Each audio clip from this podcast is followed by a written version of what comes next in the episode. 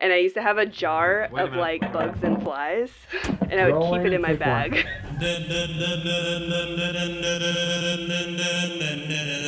Is it going to be all? Doesn't everybody carry bugs and flies around in a jar?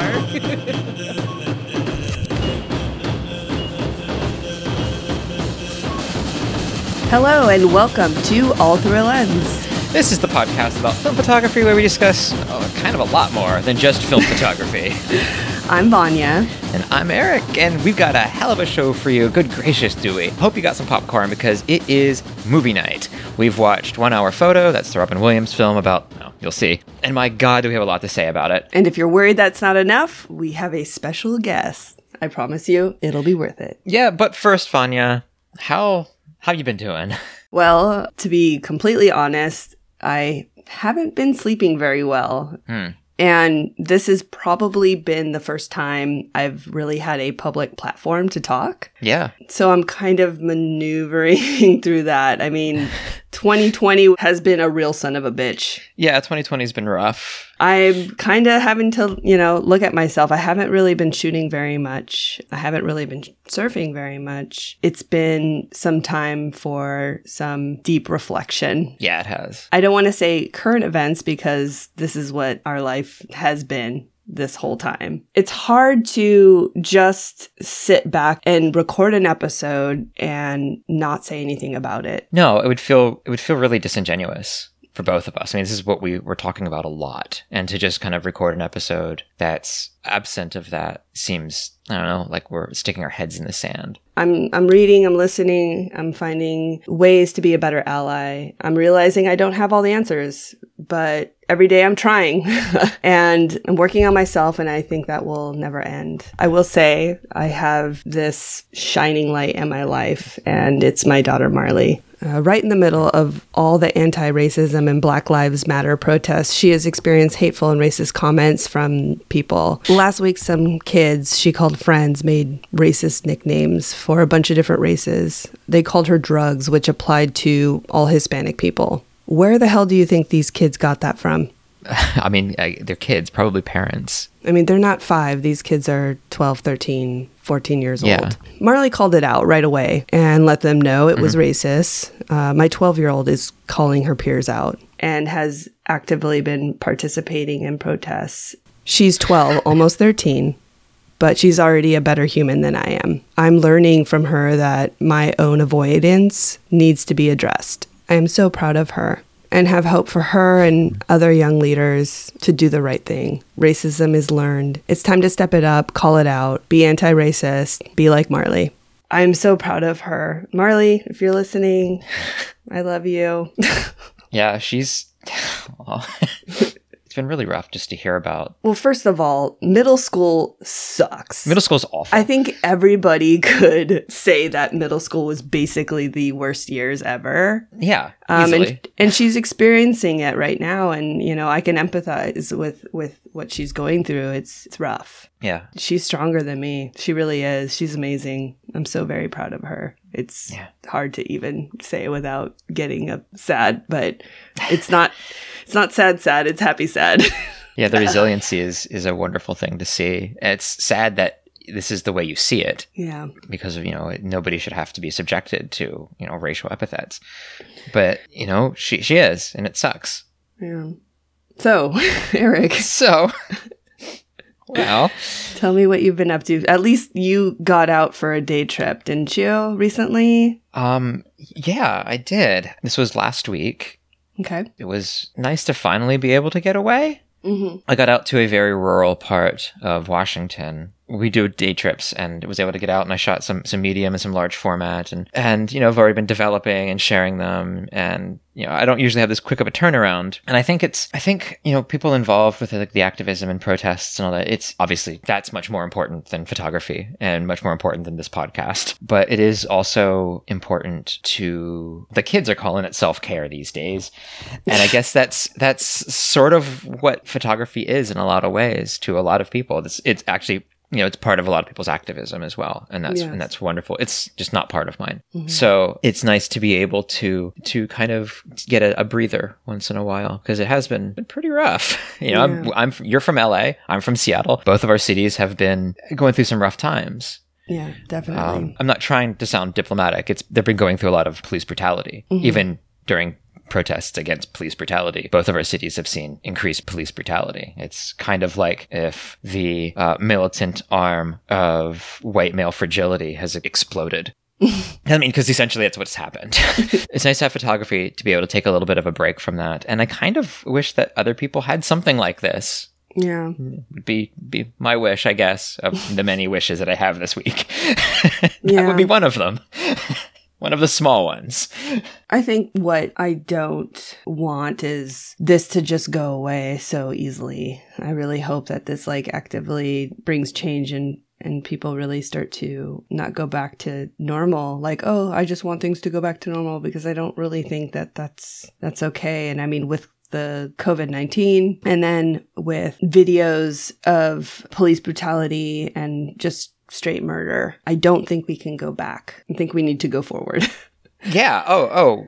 I think uh, slowly we're we're dragging ourselves yeah. to being civilized human beings. The media exposure and photography, whether it's videography or or just regular photography, I think it's really helping. Mm-hmm. Uh, we're we're we're showing a mirror. Uh, some people have a hard time looking at that mirror. Like we were recently contacted by a listener who strongly disapproved of something we said in the last episode concerning protests. But the light end of that was that even this person, as right wing and as racist as this person was in what they said, even they were able to say that in this specific case, George Floyd was innocent. And I don't know if that would have happened a couple of years ago. And this is mm. just one person, and it's maybe just one person's progress, but that's a thing. And it's interesting that because of the platform that we have, we're able to witness these tiny changes in fragile white men. because, I mean, honestly, it, our, our audience is mostly white. And photography, at least film photography, is a very, very white hobby. Mm-hmm. And I think that's an important thing to remember. I feel like it's important to, as a podcast and as a community, to uplift people. We're not out here calling famous photographers to chat with. We want to talk to normal people. We want to have open dialogue with people that are that just love photography. Yeah. all races, all orientations, everything, you know. Yeah. And um, if you weren't aware of that before, uh, now you know. I'm not sure how you would not be aware of where we stood on these issues. And I think, honestly, that's maybe a failure on our part. Maybe Look, we're not cool with racism. Even you know was it your first or second issue where you talked about white white privilege and traveling and you know being able to travel as a white male compared to a black man being able to travel I don't know how listeners have missed that. You know, obviously, we're not solving racism. We're not, we, we, can't do that on our own. Uh, No. But we are actively trying to let everybody know where we stand and why we stand where we stand. Hmm And I encourage other podcasts and other photographers who, you know, quote unquote, don't want to get political. You know what? Fuck it. This is more important than photography. yeah And if you feel it's not, bring your photography along and come on with us. it's important. It's more important than that. And, you know, like you were talking about before, looking into yourselves and just kind of, you know, reckoning a bit like how we were raised and what we still believe and what we still maybe don't want to believe or maybe don't want to think, but those thoughts are still there and, and how I don't, I didn't really want to address this, but I'm going to. Uh, the person who wrote us objected to saying that we are all culpable in racism. And this person greatly objected to that. I don't often say that people are just flat out wrong, but this person is flat out wrong. Uh, we can't necessarily escape that. Racism is taught, but it's taught from before we can speak. And so we're taught to be racist by our culture and our society before we even know what we're being taught. So the process of unlearning that is something that happens over a course of a lifetime. And a good start would be, you know, reading and learning and listening, but also just try to stop doing damage. it's easy to say just listen to people who are already doing that but for people who maybe this is kind of a new thing to them or they haven't really been politically active or thought about it much is just just fucking stop doing damage yeah i I have a lot of faith in our audience yeah so that's how we're starting our movie night Yeah, that's that's it. Um, so we'll take a, a little break and be back with our answering machine.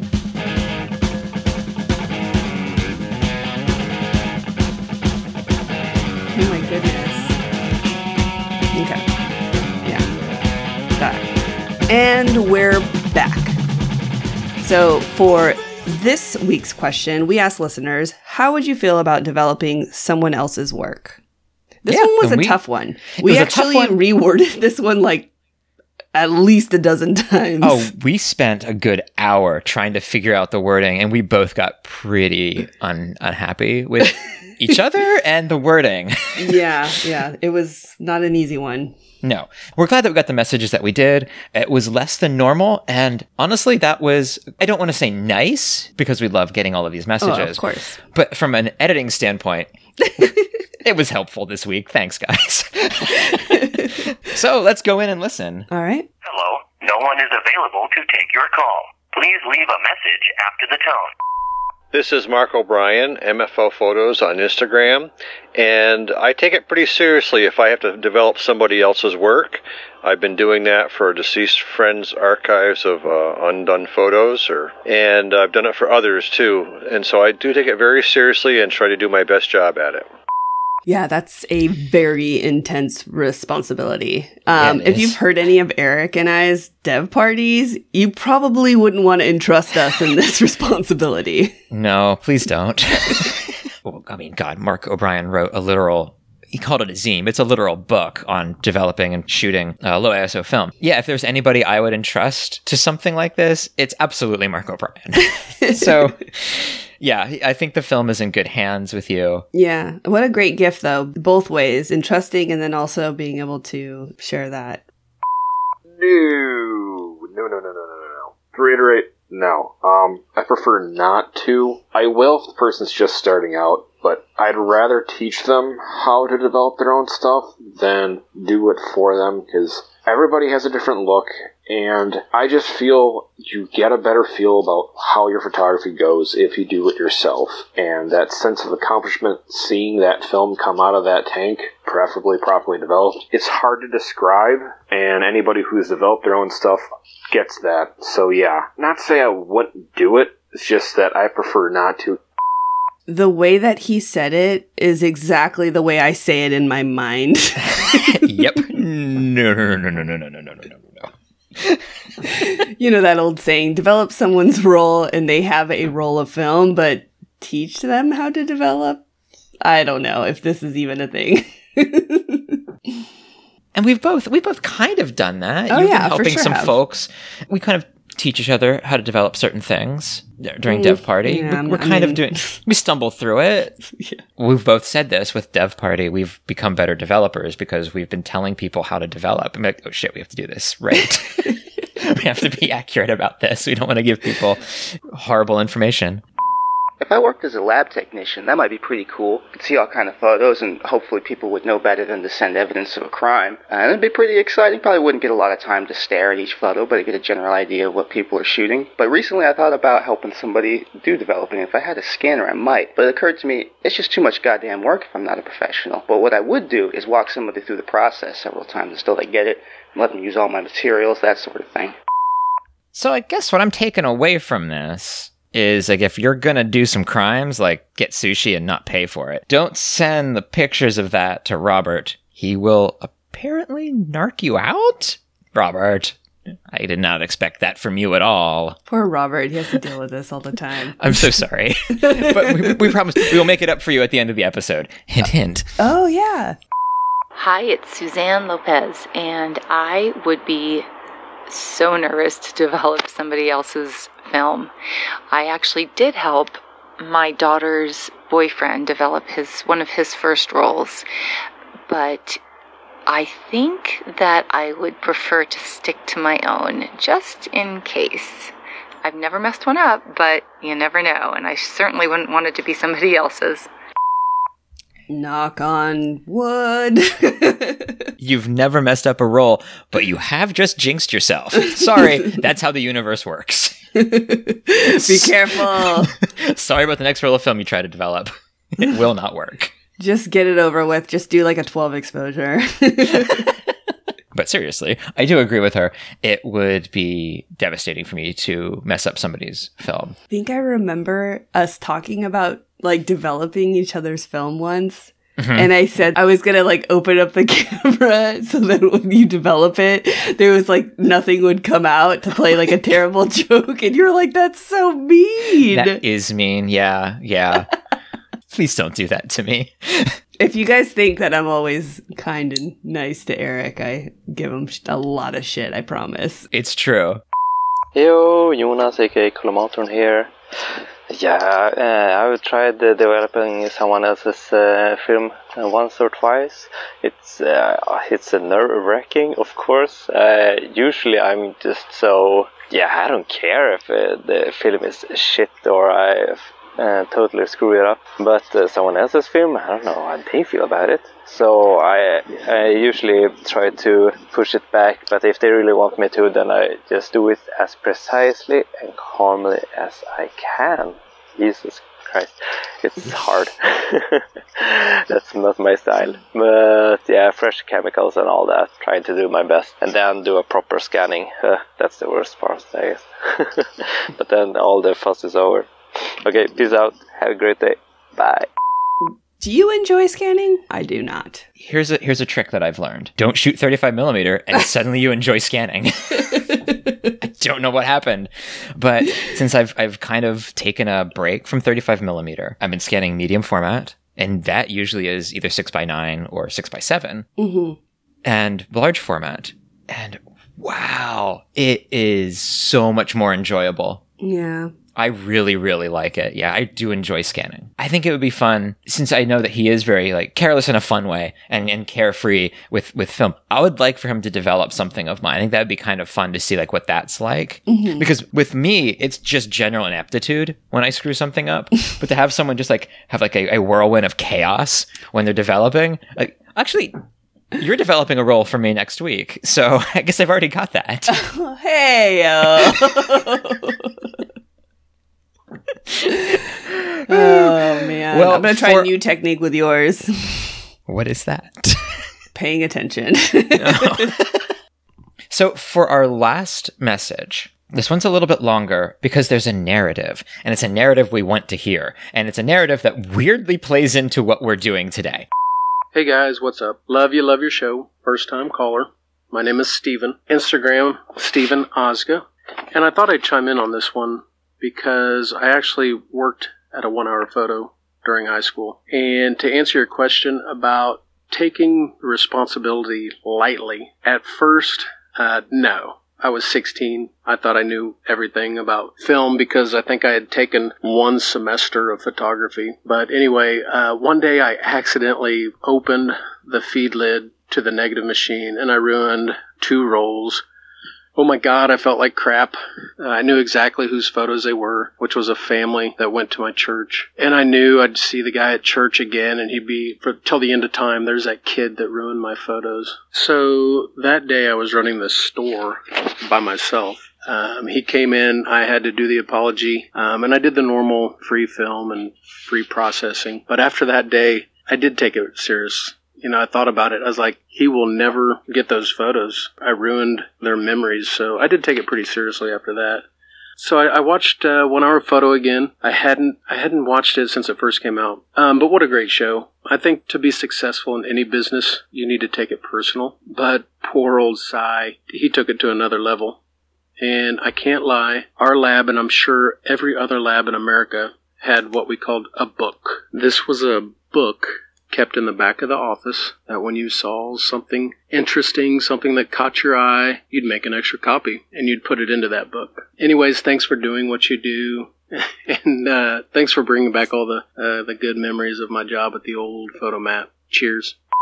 Well, if destroying a friend's roll of film is your good memories, I can't wait to hear your bad ones.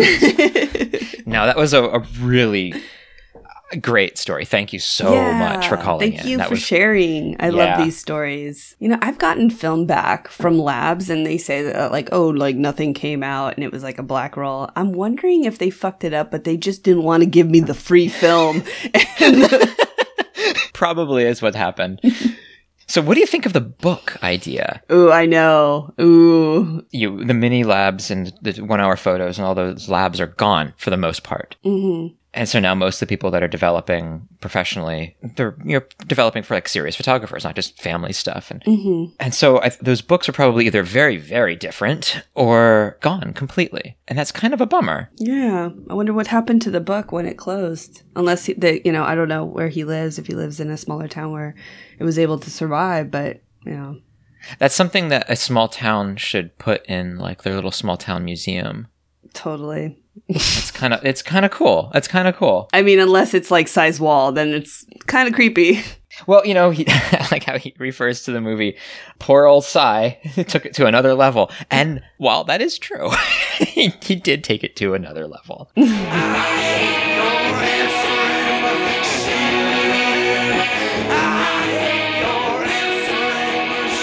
Uh, so I guess before we get to the movie, we should probably answer these questions ourselves. So I have a hard time saying no. And to be honest, I don't want to be responsible for anybody's film. It's totally stresses me out. I don't mind lending a hand. I really, really love being helpful. People ask me questions all the time. I do try to make sure that they know that I am not a professional, but I will give you the best advice I can give you. If I don't know the answer, sometimes I even ask you, like, hey, what about this? You know, you're really helpful too. I think actually that's how we met. I mean, that's how we started talking a long time ago. I think I had a question for you. Yeah, I'm sure I gave you some bullshit answer. Probably.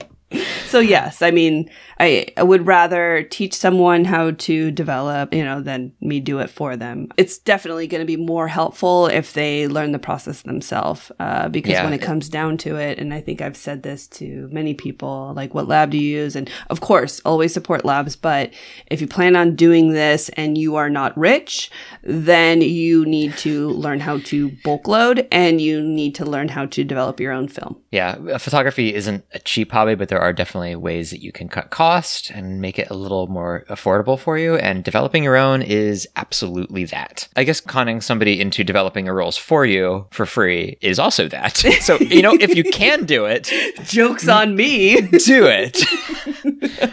How about you? I guess, yeah, like you, I have a, a bit of a hard time saying no. I recently had to say no. Well, sort of. I had to almost say no to somebody to make it very clear that I wasn't going to develop their roll of film. I felt really awful for it because, in on one sense, but on another sense, they helped me because I do have trouble saying no. And while I didn't explicitly say no, I basically said no. and so I felt really empowered to just continue almost saying no to things.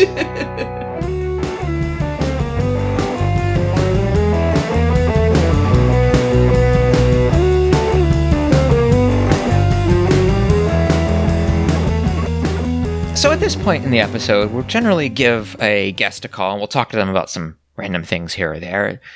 But this week it's a little different.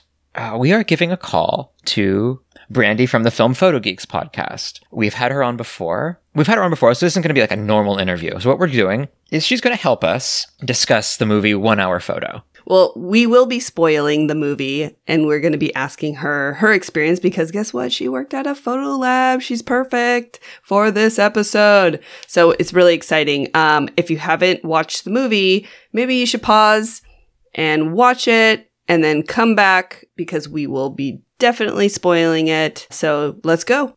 So let's give Brandy a call. Beep boop, beep boop, beep boop. Ring, ring. Okay. Uh, hello. Hello. Hello. Hi. Hello, Brandy. Hey, what's up? hey again. It is Eric and Vanya from All Through a Lens. How's it going? it's going all right, all things considered. Yeah, we heard from from you that you worked at a mini lab. I did. Yes. Yes, I worked at a couple. You worked at a couple, and that is awesome. Yeah, tell us tell us which ones you worked at. Um, I worked at Walgreens One Hour Photo Lab, followed immediately by Wolf Camera Photo Lab. I think some people might know it as Ritz Pix. Okay. And then later on, a semi one hour lab called Camera Gallery, uh, local to Tulsa. It's semi uh, in what way? Well, it was a little bit more professional in that it catered to a lot of the the senior photographers and the major uh, Portrait Studios. Oh, okay. What was your job there? Um, which one? Hmm. The well, I mean, since we're we're talking about the movie One Hour Photo, Yes. so uh, the one that was most like that, I guess, probably the Walgreens one. I'm 40 now and it's been really way too long. So I can't remember the exact title, but it was probably like something akin to uh, associate or photo lab associate, Okay. something like that. Okay. Because when I first started Walgreens, I was technically too young to work the photo lab. You had to be 18 because chemicals Oh, sure. were sure. there. So I started Walgreens when I was 17. And then after my birthday, I was like, hey, I'm 18. Now can I work there? Um, and they're like, yeah, sure. What was your job like? there were certain aspects of it that I really actually enjoyed and I still kind of like think about to this day. Oh. And then there were other parts, probably the more like drugstore parts that were not because we weren't just in the photo lab. We were also supposed to be out on the floor straightening things and helping people with things. But if somebody did need help, then we go hang out in the photo lab and develop the rolls and you know all that good stuff. So it probably 75% photo lab work and about 25% drugstore work Okay. at Walgreens. Um, at Wolf Camera, clearly Yeah. it was 100% photo lab work. So you were kind of stuck in the back of the photo lab. well, it wasn't really the back. uh, We weren't hidden by any means. Okay. Like they weren't they weren't ashamed of us or anything like that. It was just like they they would have they would have rathered somebody else sold camera gear. At Camera Gallery, we did process film, but then we also created negatives from old photos. They did um, photo restoration in house. They did have a darkroom that you could hand develop black and white rolls. There were certain things that they uh, would let you do as a lab tech, and there were certain things that they wouldn't let you do. It just depended on like if you could prove your knowledge of something. Because these these were like more important things that came through that lab. They just they wanted to make sure that they were offering their customers a quality product. So Sure. Did the Walgreens photo lab care a lot about the quality product? Was that like a big thing, or was it just cranking them out? From a personal point of view, I think it depended on who was in there. Okay. Um, later, as a customer, I could tell which people cared and which people didn't. Was there somebody there who was very much like Sy, who would like calibrate the machine and was like really intense about you know the the work? so we weren't allowed to do that. Oh, okay. This was a lot of a lot of what he did, or he was allowed to do, or he was responsible for, wasn't what we were allowed to do. So we didn't calibrate the machine. We didn't change the chemicals Okay. like in the way that he did. OSHA wouldn't let us. I think because either they knew it was a mixture of children Fair. working the lab slash people who didn't like so that like i guess they just kind of thought well we don't want to take any chances so none of you are allowed to do this and honestly i don't think anybody could tell if there was like a negative three cyan shift somewhere happening in there so now later on wolf camera and camera gallery their machines you could control a little bit more of the um, color correction Yeah. their machines were more advanced. Only certain people could work those machines. Okay. Um, you had to pass an internal test in order to do that. Okay. Those ones, those ones, I think they would be able to tell. Somebody always stood at the machine and like mess with the buttons to make sure it was color corrected. Now we heard from one of our our listeners who used to work in a lab when he was 16 that his lab had a book that they kept in the back of all of the kind of the weird and the bizarre pictures. They saw something and they just they just printed another copy and put it in this book. Did your labs have any of that? Why weren't you talking to him? that sounds much more interesting. Like I kept trying to think. I'm like, was there any weird shit that we I mean, I saw some weird shit, but like there wasn't an official book. If somebody kept anything, like it was on the DL and like Yeah. like they didn't, you know, keep it in the back for other people. They just maybe took it home themselves without telling anybody or like shared it with one of the other employees if they thought one of the other employees would get a kick out of it. feel like there wasn't an official like weirdo book Yeah. in the back.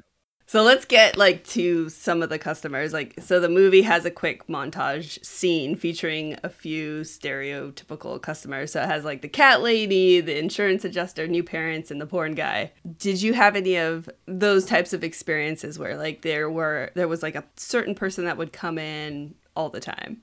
Um, I had two. One of them was a completely normal person, and the other one was somebody that everybody gossiped about in the back. So the, the completely normal person was at Walgreens. She was the mother of two of our lab techs actually but i always enjoyed helping her so much and even when she brought in things that annoyed the fuck out of me i was still like this is okay because you're nice and i heart you so It'll be fine. It'll be fine. I'll just kind of politely remind you not to do these things to your film. Please don't do this because it makes my job harder. That kind of thing. What would she do? So, when you reprint from a negative in those old timey machines, if it's less than four frames long, I don't know if you've ever like had that film developed. They cut them in four frames generally. It's difficult to feed it through the rollers if it's less than three, two or less.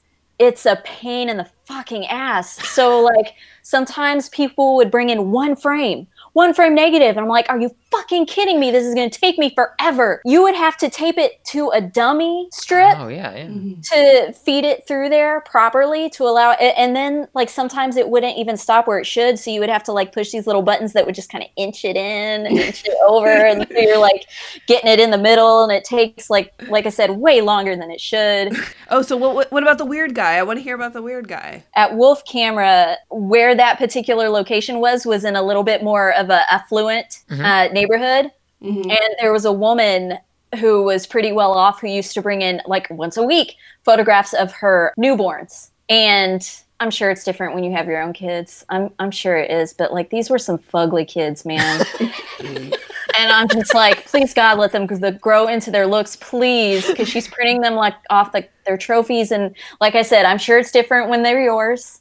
So um, please people don't come eviscerate me. I don't have any kids of my own so I, I don't know what that feels like, but you have to know sometimes that like uh, newborn aren't universally beautiful sometimes. So it's just Usually newborns are not cute anyway. They're just like. ah. I can't. I think this was actually covered kind of in the movie where they were like the things that you weren't allowed to print. Yes. The only two things that that they were like super duper hardcore on was like no kiddie porn and no penetration. And so while we didn't have a lot of those amateur porn people bring stuff in, uh, there would be one or two like suicide girls type of Oh, uh, right, yeah. thing that would uh, that would come through, but it was never like anything crazy. I, one time there was a very questionable, like, could this be kiddie porn? I don't know. It's towing the line a little too much. So we printed them and we had to hold them in the back and call the authorities. And we could give the film back, but we weren't allowed to give the prints back Oh, okay. they they were held for evidence or something. Actually, that happened twice. Once at Walgreens and once at Wolf Camera. Two completely different people. And then one time, this guy came in to Wolf Camera and said, uh, "What are you not allowed to print?" Like he asked specifically, "What are you not allowed to print?" And we said, "Kiddie porn or penetration." Um, and he was like, okay, cool. And so he left and he comes back a couple hours later with a disposable camera and we processed it and started printing everything. And it looked normal until the very last frame where it looked like he was photographing some girl giving him a BJ. So like we just i don't honestly i don't know what happened to that print. I don't know if anybody kept it or if we threw it away. I cannot remember but i do remember we put all of his prints except for that one all of his prints in his envelope and his negatives together. And like he came to pick up his film and we gave it to him and nobody said anything and we didn't hear from him again. So i don't know if that was like a test or if he was waiting for us to like get in on the joke with him or like what he was expecting but like nobody said anything about it So in the movie, Sy takes his job really seriously. There's actually a clip I want to play.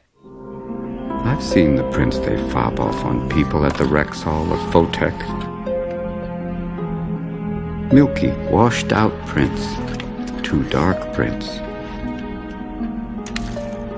There's no sense of reverence for the service they're providing for people. I process these photos as if they were my own. So He's obviously really into the whole reverence thing. Did you have that kind of feeling? I mean, you were a lot younger, but was there that sort of reverence there at, at all? God, I know this isn't part of the question, but can we just take a moment to just observe the fact that Robin Williams has the most soothing monotone voice when he's being serious? He does, yeah. God, did I have a reverence? I have, in general, I think I have a decent work ethic. Okay. So, on that level, I absolutely wanted to make sure that I was doing the best job that I could for the people that came in while I was there. Absolutely. Um, as for the quality of work, I'm, I'm only as good as the instruments I'm provided. So That's true. I, I, I truly did, in, in my opinion, I, I truly did do the best job that I, I absolutely could. Only I don't ever want to be the reason that somebody has a bad experience or a, a badly. You're paying for something, so you're investing in it, no matter how silly or stupid it is. That's money that you worked for in some way. So it's going into something. Want to make sure that that something is worth it. So I guess we'll move into the movie like, proper. Uh, we kind of Ooh, been okay. hitting, hinting around at it. So for those who are listening and haven't seen it, uh, we've warned you before, but now is your last warning. so the synopsis is from IMDb. A department store photo clerk, Seymour Sy Parrish, is exceptionally knowledgeable about photography and has been developing photos for the Yorkin family since their son was a baby. However, Sy also lives a very solitary and lonely life with no wife, girlfriend, or family in the picture. And Sy begins to develop a disturbing obsession with the Yorkins and what they have, and when he is fired for theft, he goes over the top. Having discovered a disturbing secret about Mr. Yorkin, he exacts angry revenge in a chilling manner. I guess so. I guess it's good enough. I don't know if misnomer is the right word. Like he doesn't begin to develop an obsession. He basically is obsessed. He is, yeah, from the beginning of the movie, and you can tell it was for, for years obsessed with this family. Yeah, and revenge sounds like such a weird word for what he does, but it kind of is, I guess. I It's a very loose, Yeah. loose, loose, loose definition of revenge. I think, yeah, I'm not sure I'd even use the word revenge, but yeah, I guess it could be. So, a fun fact: this is the this is the director Mark Romanek's first movie. Prior to this, he did mostly music videos. He did Nine Inch Nails, Closer. Uh, he did some stuff for Fiona Apple. He did some Bowie. Uh, he just did a lot of it really interesting visual type of of um, music videos, and it really, I think, shows here. I can see that. Like not not necessarily being familiar with Nine Inch Nails videos or anything else, but I you mentioned Fiona Apple and I can see a lot of criminal in there. I did see Yeah. I did see some of that. Mostly just like with the pure saturation in certain elements and like some of the compositions for sure.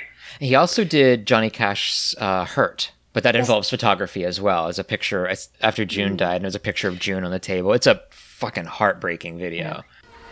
Family photos depict smiling faces. Births, weddings, holidays, children's birthday parties. People take pictures of the happy moments in their lives. Someone looking through our photo album would conclude that we had led a joyous, leisurely existence free of tragedy. No one ever takes a photograph of something they want to forget. We're going to go back to this quote uh, in a little bit, but I want to kind of keep this in mind as we're kind of going through it. That's how the story is being set. It's a happy beginning. It's a happy mm-hmm. beginning. It doesn't. There's no darkness at all to this to this quote. I mean, there's it hints that people would maybe wrongly conclude we have a happy and leisurely existence, but it's really a, a light quote. Everything that that is is like what Facebook and Instagram is now for most people. There's like niches of like certain types of people on Instagram, but for the most part, like that's what like Facebook is that now. Instead of photo albums. Yeah. Yeah. The way that he is speaking is the way that I want to be taught. Okay. It is a very soothing and neutral tone okay. that has conviction and substance. It's neither good nor bad, but it's very resolute in its message. Yeah. So, depending on how you're coming at it, it could be seen as sinister or happy. But Okay. because it's so neutral, it kind of leaves it up to you. Well, I mean, it's. I, I feel like it sets the stage because you're looking at these family, like they're showing the birthday party and the pictures being taken at the birthday party, and then he's explaining this, and he's like, no one's showing the bad moments, only the good moments. Yeah, and he's totally eating that up. I mean, that's that's really his thing. He's he's telling us what he's doing to the Yorkin Yeah. family. Mm-hmm. So the the movie basically has three settings. You got the store, you got the family home, and you have Sy's apartment. Okay, yes. The store and Sy's apartment are kind of the exact same. Yeah, sterile, blue light. It has a very tungsten look. hmm and uh, Sy's wardrobe is very much based on the store. It's very light blue, very very dismal, and, and almost gray. Mm-hmm. He has a very serial killer, sociopathic look to him right off the bat. He does. Mm-hmm. Yes, Robin Williams like hated his wardrobe. he Like, hated his wardrobe. Hated it. yeah, he wanted to to burn it. He he hated his wardrobe so much. In interviews, Robin Williams called the store a surreal abundance. There was just, I mean, it was, it really was. I mean, stores don't look like this. You know, it was very, everything was faced. I mean, store managers wish stores looked like this. We But- were tasked with doing that. Oh, I was a day-to-day facer as well. Yeah. But it, it doesn't, you can never get it this perfect. This is a perfect sterile place to the point where it, it doesn't even seem real. It, it is, it's a surreal abundance situation. The other side of that is the family home, the Yorkin home, which is like earth tones and exposed wood grain. It's very warm. It's it's the it's the opposite of Sy's Yeah, world. windows everywhere, like out Yeah. to nature, green coming in. You know, yeah, completely different. So you'd think that Sy's apartment would be maybe like kind of a cross between the store and the Yorkin home, but it really is just like an extension of the store. You've got the same lighting, the same that same stark white and blue. Everything is empty.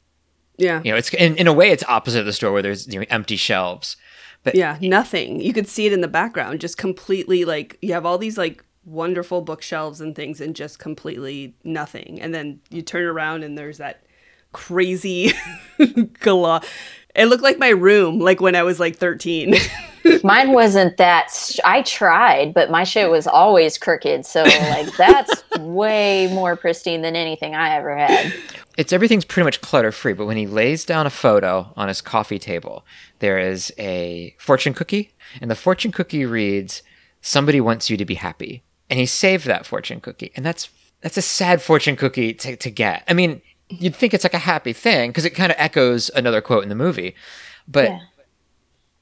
Well, they definitely play on that because they Yeah. talk. They have a conversation where the kid talks about Sy and that he's sad for him. yeah But it's not a sad thing until the very end Yeah. when Robin Williams is pleading his case because I wasn't thinking that was. His, I mean, oh i might think it's I still- thought that it like like what uh you know Vanya said like it echoes what the kid was saying or you know the kid is echoing that. So I'm like that's that's really sweet that the kid is thinking of him. And I think it's a sweet thought. You know somebody does want him to be happy. Mm-hmm. but like it's not until the very very end when you realize that that's probably never going to happen. Probably.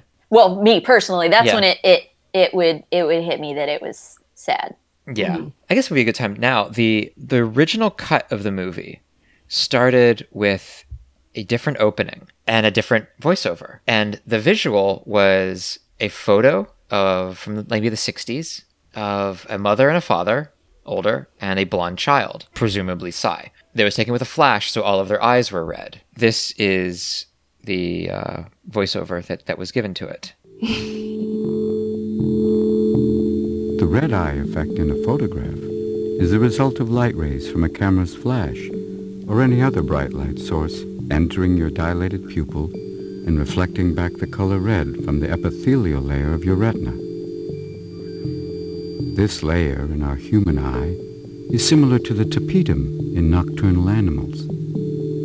This tissue doubles the amount of light entering the eye and helps the animal to maneuver and hunt by night. So when we see this red eye effect in photographs of our family or of ourselves, it always jolts us. It seems a kind of warning. A kind of unwanted reminder of something. And it's often the only truthful detail in the average family snapshot.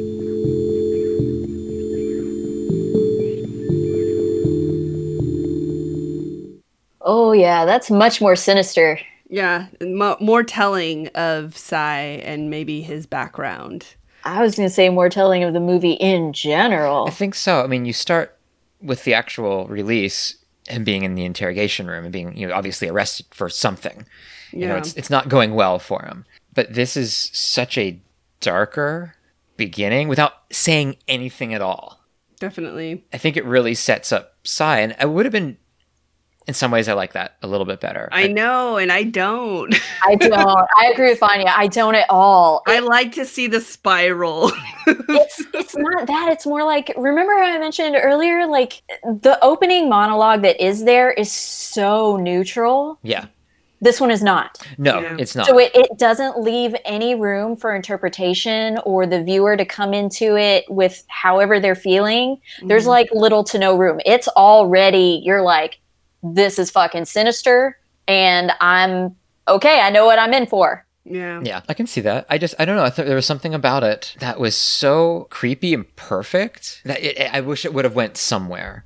After hearing that, I can see why they wanted to use it and why they pulled it. Yeah. Obviously, if it's showing a negative picture of a family with a blonde small child that is presumably Sy, Yeah. it makes sense that he would say something like that. Yeah, and then the ending in the back in the interrogation room makes a lot of it makes a connection to the beginning of the movie, and, it, and you don't have that in the in the final print. And I, I think that's a little missing. You don't want to reveal too much. Don't give No. it, don't give it all away But like you that. you do give it away because he's in he's he's arrested.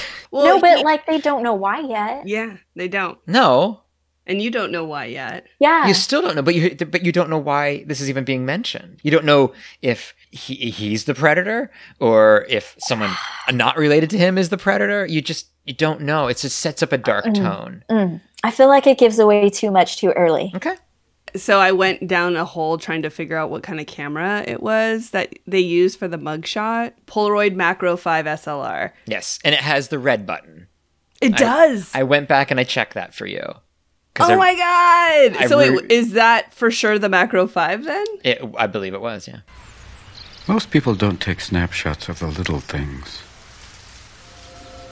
The used band aid, the guy at the gas station, the wasp on the jello. But these are the things that make up the true picture of our lives.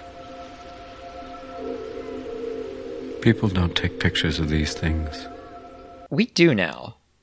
I was about to say, I'm like, you go on any Instagram influencers page and they're all about that. We didn't, I mean, he's right. We didn't take pictures of those things. I, I was going to talk about my aunt, actually. Yeah. So my aunt was the cat lady.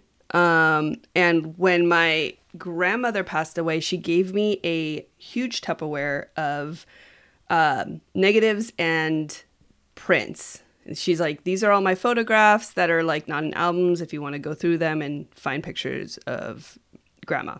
I was like, okay, cool. Easy. I'll only have to go through a few, I'm sure. Uh, so I opened them up. Most of them were Costco, and most of them were Panorama, and they were 99% cats. Um, my aunt, my aunt's always had cats. She had so many pictures of her cats and doubles. So not only panorama, but also doubles. and it was just like going through them, like, oh my gosh, Jimena. it's all cats. It's so crazy. My dad took photographs of kung fu, I don't want to say conventions, presentations. Okay, but still a thing, though. I mean, it's like the, he was the kung fu guy at the at the photo lab. So so someone is someone is somewhere. This guy used to bring in all these photos of just kung fu. I, I don't know what was going on there. No, my dad was the guy that took pictures of events and brought them to the photo lab so that people could tell him how cool his photos were and they would hire him to photograph their events. That's what he wanted. It never happened, but that's what he wanted. So he was that guy. and he would take his concert photos to the local music store guys to show them, what do you think? What do you think? What do you think? That's so rad. He's silly. When we say we remember an experience from our childhood, do we really remember it? Or do we remember what the picture of it looks like in our photo albums? Would we forget it if we didn't have a picture to remind us? Are we afraid that when we're old and senile, our memories will desert us and we'll be left with nothing? So there is a sequence, um, a couple sequence pictures of me as a very, very small child, which I've always thought was a memory. Um, it feels like a dream. Like you know when you're super, your super young memories. For me, they feel like it was like a dream happening. Like I was like inside myself, but not really myself. I don't know if that makes any sense at all, but that's what it feels like. I'm pretty sure it's a memory, but there's photo proof of it in one of my mom's photo albums. And of course, it's a trauma, but not like a major trauma. Just in my mind, from what I remember, I was walking by a plant, and when I turned around to walk back, it was a scary monster. So I started crying and was upset because it was going to get me. and my mom had six kids. So she split up all the pictures and I got some of those. Because, of course, when your child is crying, you're going to take a bunch of pictures of her, right? this seems to be a theme in your family. so it's like, did I remember that? Or did I see that when I was like 11 years old and then go, oh, yeah, like, I don't know. But again, you know, my mom photographed that moment that is that normal? Because i remember walking past it and it was a plant but then when i turned back around it was like brighter green like neon and it was like like it was scary. So i don't know if we answered that for you uh eric. What was the question? Social media has really changed the way that we take photos and the way that we share photos obviously the way that we share photos where everybody Yes. can see our photos now, whereas before it was just mostly family, friends, things like that. I think digital changed the way that we take photos. Okay. Instagram and social media changed the way that we share them or what we share. Well, more like you didn't want to like take a picture of what you were eating that day and show it to your friend the next day. I don't remember ever doing that, but like Yeah. people are totes ready to do it all over Instagram. Mhm. What we think is important or what we think other people will think is important. Which Yeah. is different than what we thought was important when we had photo albums, because our audience is different. The audience we Mm. had then was the kids or grandma. Like you're not going to if you have a photo album, Yeah. you're not going to put a whole bunch of pictures that you've posted on Instagram in there. All done. Disposable cameras are fun, although it does seem wasteful and you don't ever get to see your pictures. If it's an important event that you want to remember, I recommend using a real camera. But I don't care if I forget today. Yes. Uh I I liked how Sy opened his because he opens it like me. The funny thing is I was really excited to see what kind of little like cuz I've never seen the tool that opens disposable cameras. So I was like, "Oh my god, he's to go in the back and he's to open it." And then he goes back there and smashes it and I was like, "Yep." oh my god, there was a tool. Isn't we were never tool? given a tool. There wasn't a tool. We had a flathead screwdriver and we just popped that shit open. We were told to save the batteries, pull out the roll, recycle the shell. That was it. that was the most fun thing too, by the way. I loved taking apart disposable cameras. I got really happy when people like brought those in. it was the best. oh my goodness. It was the little things. You gotta have hobbies, yeah. I have like a small hammer and I just like like to hit stuff with it. So that's what I use and it's satisfying. So I don't know. I resonated with that scene. Can we take a step back and yeah. I just want to mention when he's sitting down in the red light, how many chemicals like cuz you know that's not what I was a about 1 hour say- photo Yeah. looks No. like in there. None of my one hour photo labs looked like that. I was Not like, only- "Dang, dude, look at all these Yeah. chems." they did not have them chilling or freestanding anywhere. But it did look nice and it, and it matched the store. Everything was faced forward. Everything was perfect. And if Sy were going to be running a photo lab, uh, it's believable that that's how he would run it. Very Yes. perfect. And about Sy, when the director was explaining the character to Robin Williams, he showed Robin a photo of a mother and a small child embracing as they showered outside. And it was like an incredibly loving and innocent photo, really a touching and moving photo. According to an interview with Robin, uh, he says, This is everything that Sy never had. And that was his introduction to the character. Like, here's a beautiful photo of a, a mother and a child together experiencing just a, you know, a wonderful bonding moment and you never had that. So you know what it is because you see it in photos all the photos that you develop. You see that. You see that every day. You Mhm. see what people have I think there's a deeper level to that, though. It's not just this is what you never had, but not only did he not have that, he's he had some kind of twisted childhood that they don't really go into. these photos that he sees every day are taunting and have got to be wearing on him And if these pictures have anything important to say to future generations, it's this. I was here. I existed. I was young.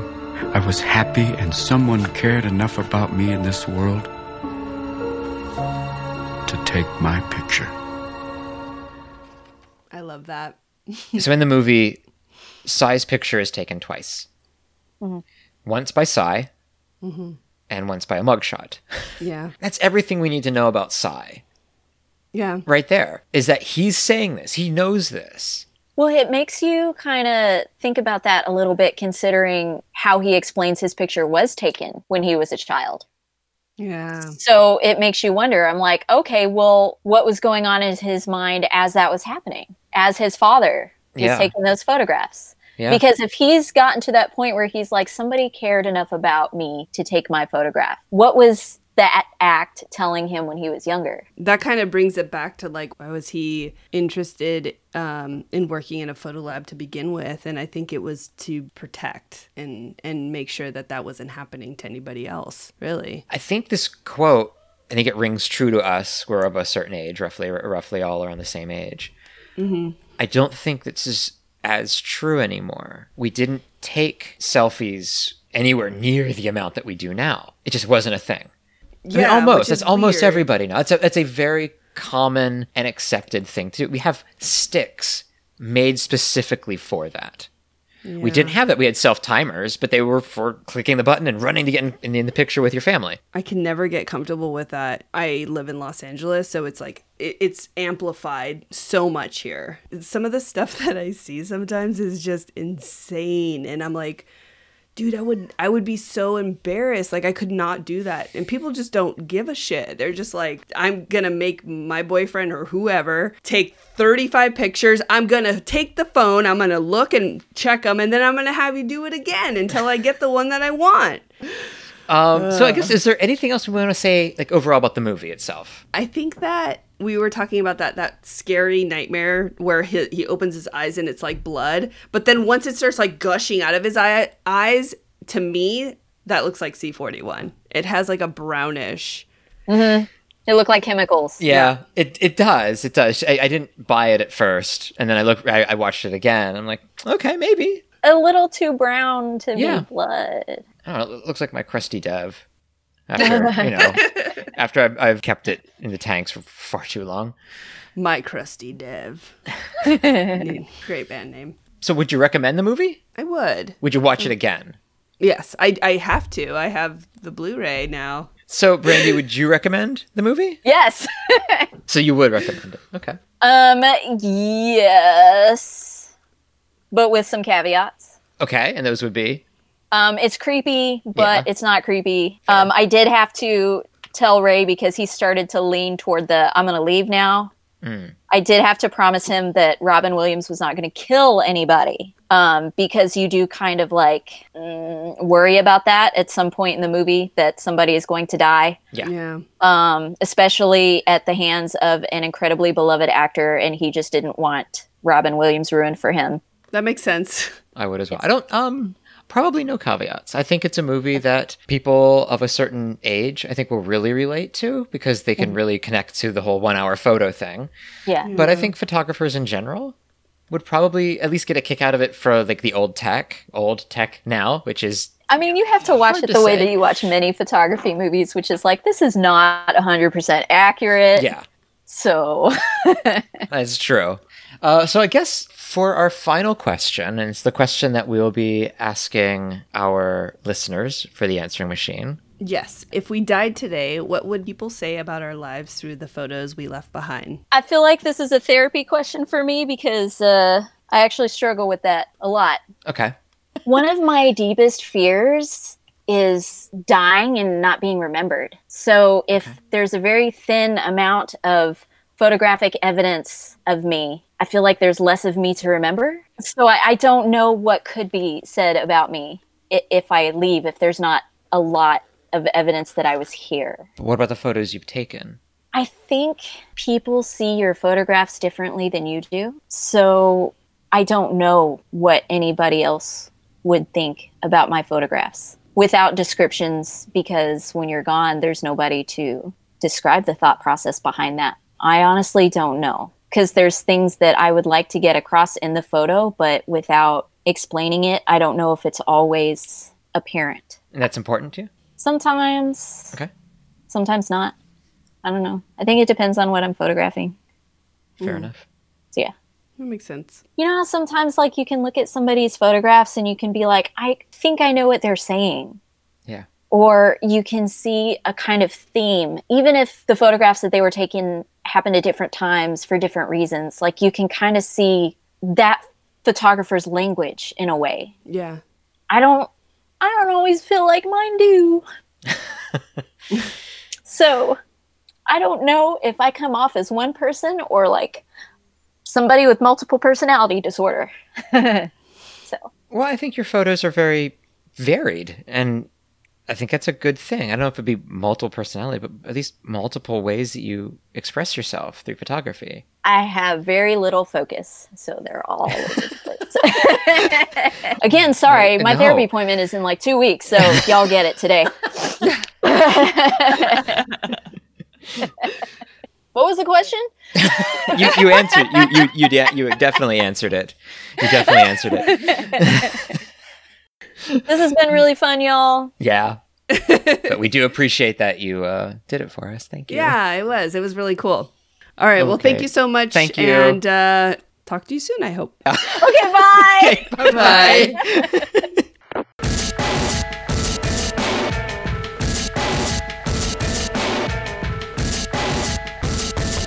Every episode, we try to do some zine reviews. Vanya and I have been into zines for forever, and photography, has kind of gotten kind of gotten a bit of addiction. So, so we got a, we've got one zine to cover this episode. It is Drunken Hong Kong by Robert Burton, but you might know him as El Gato Magnifico. It is 46 pages. Uh, it's 60 images in co- mostly color, but there are some black and white. He writes, uh, enjoy a vision of Hong Kong just one year ago, before protests over the extradition bill, before the pandemic, before the end of one country, two systems that's threatening to happen right now, 29 years ahead of schedule. So we both got a copy of this, and I'm Yes. It's it's rare that we both get copies of a zine. I know it's kind of cool. So let's take a look at it. Yeah, the color is just super duper vibrant. And he only shot two two emulsions, Kodak Portra 800 and Ultrafine Extreme 400, and we are fans. Yeah, um, it's he's shooting Portra 800 mostly at night. I think all, all at night, Mhm. and it does not have that same washed out Portra look to it. The look that a lot of people like, and I personally don't. I really love the look that he got out of this emulsion. Yeah. Uh, Maybe it's a, a Portra night thing, but it reminds me of his name on Instagram is DV over DT. It's Tim. It reminds me of the shots that he takes of neon with with slide film. It Mhm. it has that same vibrancy to it. So he brought one camera and this is basically his trip to Hong Kong. It feels fast to me in a way where I'm just like, oh my gosh, like my eyeballs are kind of like bouncing around each page. Um, Yeah. I feel like I'm on this trip with him, going, you know, from scene to scene, experiencing it in the way that he was experiencing it. Yeah, it seems like a very chaotic experience. The, the the photos are crooked. The photos are are shot seemingly from the hip. I mean, they're all well framed. It's not a composition thing that I'm talking about so much. It's not a problem. It really defines the zine and I, I guess the trip. I can see the intention and the thought process when making the zine. Yeah. Some pages have double exposures, and then some, like one of my favorite is the red bike with the basket. It's so rich in color even though there's not there's almost an absence of color it is extremely rich in color and i i really love that page a lot That's a triptych that he made there. oh look at you with your fancy words It's a fancy word for a fancy zine. he even takes a self-portrait and uh, looks like an elevator It, that's kind of cool. that's kind of cool. we follow a lot of photographers. A lot of people don't take pictures of themselves. They're taking pictures of scenes and such. Yeah. So when you do actually get a glimpse of someone, you're like, oh, okay. Oh, yeah. They are a hmm. person. That's neat. They're real. For real.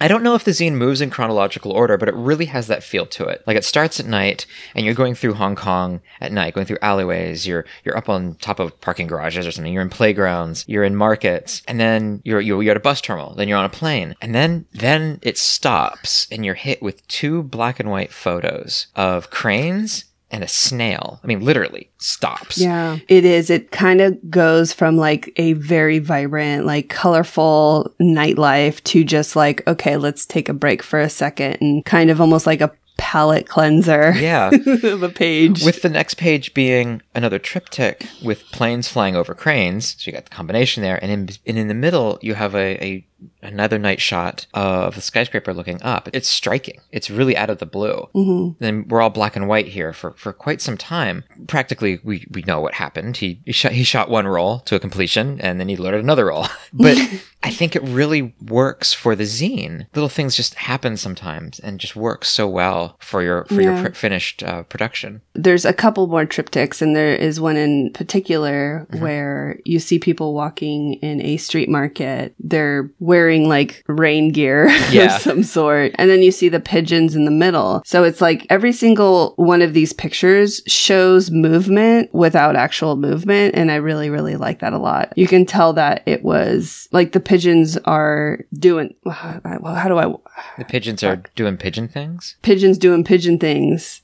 um, it's not a sharp photo, and I really like it. Yeah. I'm glad he put it in there. I think I needed it needed to be where it needed to be. Yeah. That's what I mean. You can tell like a lot of this is basically chronological, but the order in which he's placed these photos, it works. He really has an Mhm. eye for that. Also, we're big Ultrafine fans, and Yeah. this shows why, I think. Oh, absolutely. He shot this with a K1000. Hopefully, he remembers the lens cap and doesn't run the battery down. I'm sure he brought extra batteries. I hope so, because that camera is such a pain in the ass sometimes.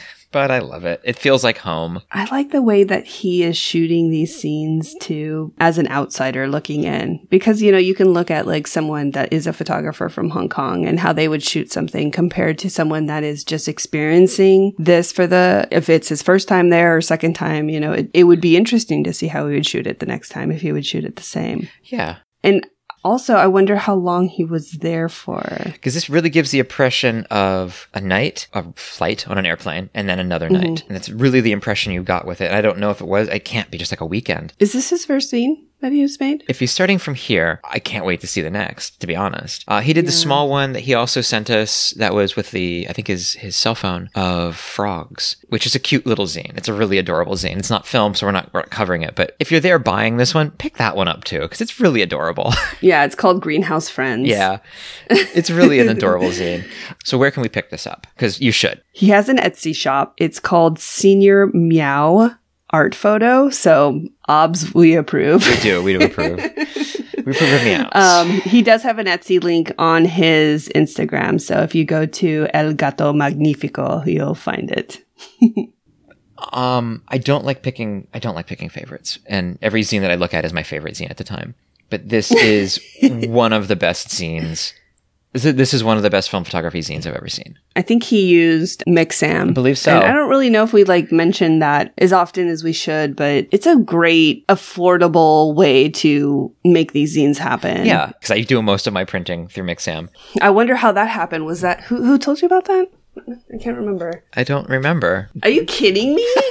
Yes, it was. Um, but I yeah, have to force credit out of him. that's not true. I credit you so much for so many things. And yes, I Mixam know, is I'm one of them. around. I think what happened was he ordered everything right with this. Yes. I think that the um the satin with the the dark night f- photography kind of it just works really well together. This is a really nice nice one. It's great. I'm a little jealous. So thank you, Robert. Yes, thank you. So, do we want to talk about 6x7? Okay, let's talk about it. Okay. Um, we've mentioned here and there very small hints of something we've been working on for the past. Before we even started the podcast, we decided that we were going to do this zine. That might be true, yeah. So, going on a year.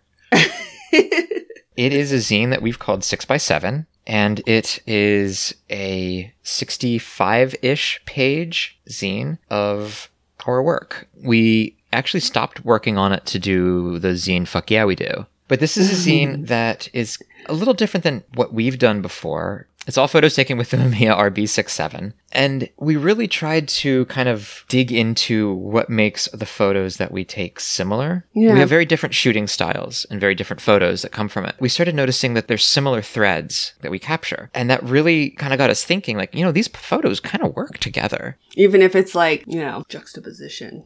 Well, yeah, even that. But I mean, even in, in a lot of cases, it's just not that. It's just like, well, we, we kind of we kind of took very similar photos here. We have we have a similar eye in some ways. Like right now, Mhm. I'm looking at one of A road that zigzags. yeah, with two zigzagging roads that we were. Mine zigged and yours zagged. The photos remain very much ours. My photos are desolate and they're of you know, abandoned places. Hers are Maybe not. So, I mean, it's not like I'm really shooting some street scenes or anything. So fairly abandoned, lonely. I guess you're just like seeing me and trying to kind of grow my photography, really, is what you see. it doesn't really have the appearance of somebody just cutting their chops on photography. I'm sorry. Your your photos that we were using here are they're really, Oh, thank you. really good. We wouldn't use them if they weren't. Every photo you can still tell who took the photo. I think so. Or if you've seen me shoot and how I shoot things. Yeah. And I see you, and, you know, I've incorporated some really great advice from you And I from you. I think both of us, this zine is kind of like an introduction to our working relationship as far as like what we're able to, yes, you know, we make this podcast. It's super fun. We, you know, like to keep it usually pretty light Usually. and funny and informative. Yeah. And then also like working on this like creative work together, like making zines and incorporating the way that he shoots and I shoot together into a cohesive, like basically it's kind of almost like a little book, I would say. It is. I mean, we're calling it a zine because I can't imagine not calling something a zine. Well, there's not really much written work in it. We've gotten a little nuts with our newspapers.com uh, subscription. So thank you, podcast, for that. Well, I guess the, the layout is, I guess it's most similar to the second issue of Conspiracy of Cartographers, where it's a little chaotic here and there. We had fun with it. we had, we kind of just threw off the ideas of what a photozine is and really focused more on the zine aspect of it, I guess. yeah, I think so. It'll be fun. I'll be interested. I I haven't seen it yet. No, Uh, haven't. So this will be for sale. We still have a few things we're working on for this project, and we're not exactly sure when they'll be for sale. But Yeah. we are thinking probably in the next couple of weeks, definitely this month. Mhm. Yes. So we will talk about it again, and we will uh, let you know where to get it and how.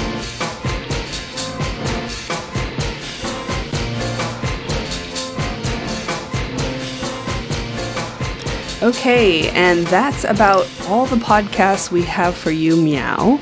Yeah, I th- think that's it. Remember, the question for our next episode's answering machine is if we died today, what would people say about our lives through the photos we've left behind? Another not easy question to answer. it's definitely a question that requires a little more thought than, you know, what's your favorite camera? So hopefully, hopefully it does. so, um, good luck with that, folks.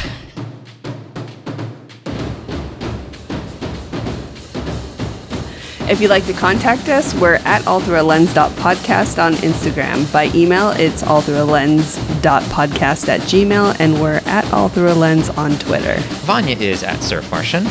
And Eric is at conspiracy.of.cartographers. both on Instagram. And speaking of Instagram, make sure to hashtag your stuff, hashtag All Through a Lens Podcast to be featured. We also do a Spotify playlist for each episode, so check those out and see what we're listening to. Just search All Through a Lens. You can also find our episodes on Spotify, as well as on Stitcher, Apple Podcasts, Google Play, and wherever the hell else you find your podcast. Subscribe and leave us a review.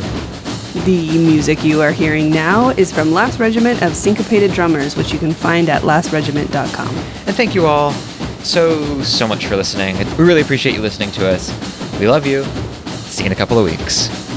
Uh, Vanya, Yes? do you want to go out and shoot? Fuck yeah, I do. Let's go. It's basically like coffee, take Marley to school, surf, eat, nap, coffee, dinner, and then that's it, right? And then talk to Eric occasionally.